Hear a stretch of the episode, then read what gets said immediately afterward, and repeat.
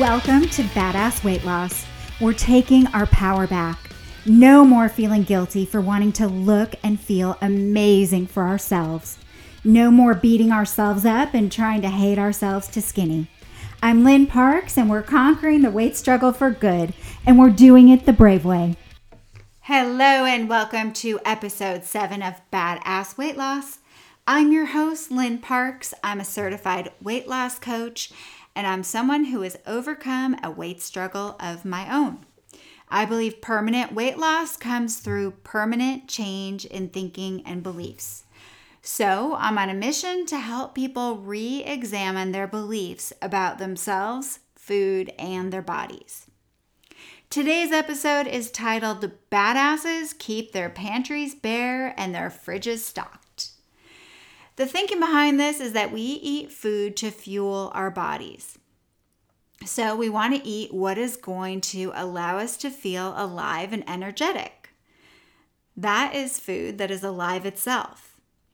And food that is alive has to be kept in the refrigerator. So it makes sense that we would want to eat foods that come from the fridge.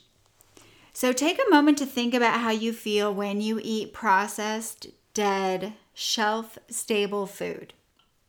You might feel great momentarily, but over the long run, you end up feeling dull, lethargic, unmotivated.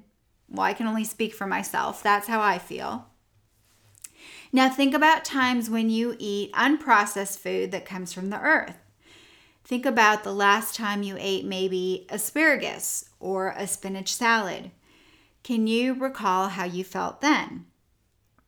Again, I can only speak for myself, but when I eat alive food, I feel alive. I feel inspired, I feel motivated, clear headed. And here's something to consider the further food gets away from its true source, the more processed or dead it becomes.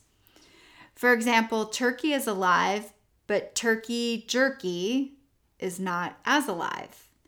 A tomato is more alive than marinara sauce in a jar. Badasses focus on eating high quality, real foods that spoil.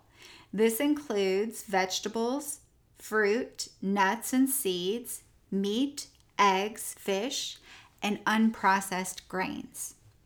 We minimize things that come in a bag or a box, flour, sugar, alcohol, and dairy. Yes, dairy is kept in the fridge, but I recommend keeping dairy on the minimized list, and I'll explain more about this in a future episode. But for now, I recommend focusing on planning your meals around the high quality real foods that I mentioned vegetables, nuts and seeds, meat, fish, and eggs. And then we also eat fruit and unprocessed grains in moderation. The tricky part here is that eating foods that spoil generally takes more planning and preparation than eating things that come from a bag or a box. So, food planning and preparing needs to be part of our weekly routine if we're going to choose to eat alive food. But as I've mentioned before, badasses plan everything ahead, so it really fits with our MO.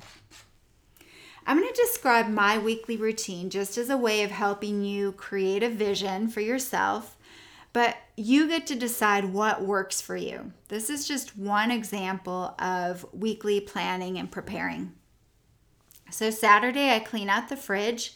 I throw away any leftovers that we won't be eating, and I make a last minute salad to use up any vegetables in the fridge if there are any.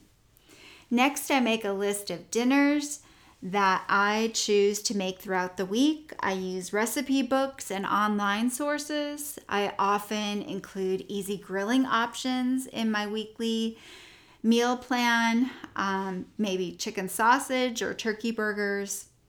Then I decide on my basic food prep items that I use for lunches, and that usually includes ground turkey, chicken, eggs, salad, uh, I make some veggie bags and I make fruit bags for the kids' lunches.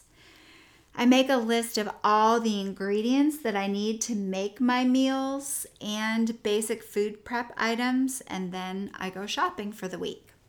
And that whole process usually takes about two, two and a half hours. Sunday, I prep.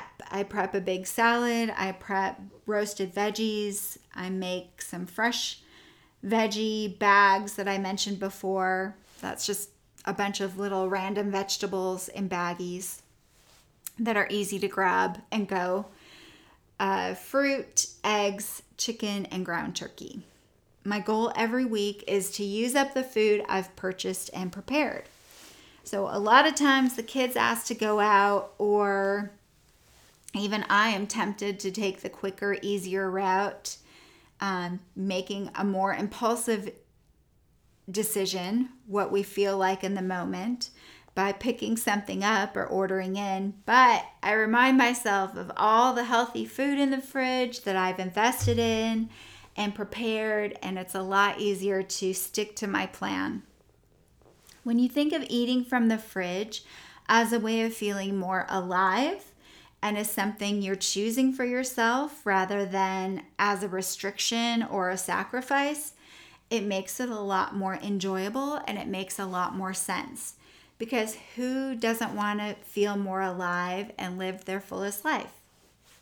It might feel uncomfortable to start something new and incorporate new ways of thinking and behaving are often uncomfortable, but it will soon become routine and something you embrace because you love the results you're creating for yourself. So enjoy planning, preparing, and eating from the fridge to feel more alive and live your fullest life. Well, thanks so much for joining me. I hope the information I shared was useful. If it was, please rate and review the podcast so more people can find it and benefit from it. You can visit my website for more information about my 12 week mind body transformation program or to sign up for a free mini coaching session with me. My website is www.lightenupforever.com. That's lighten up the number forever.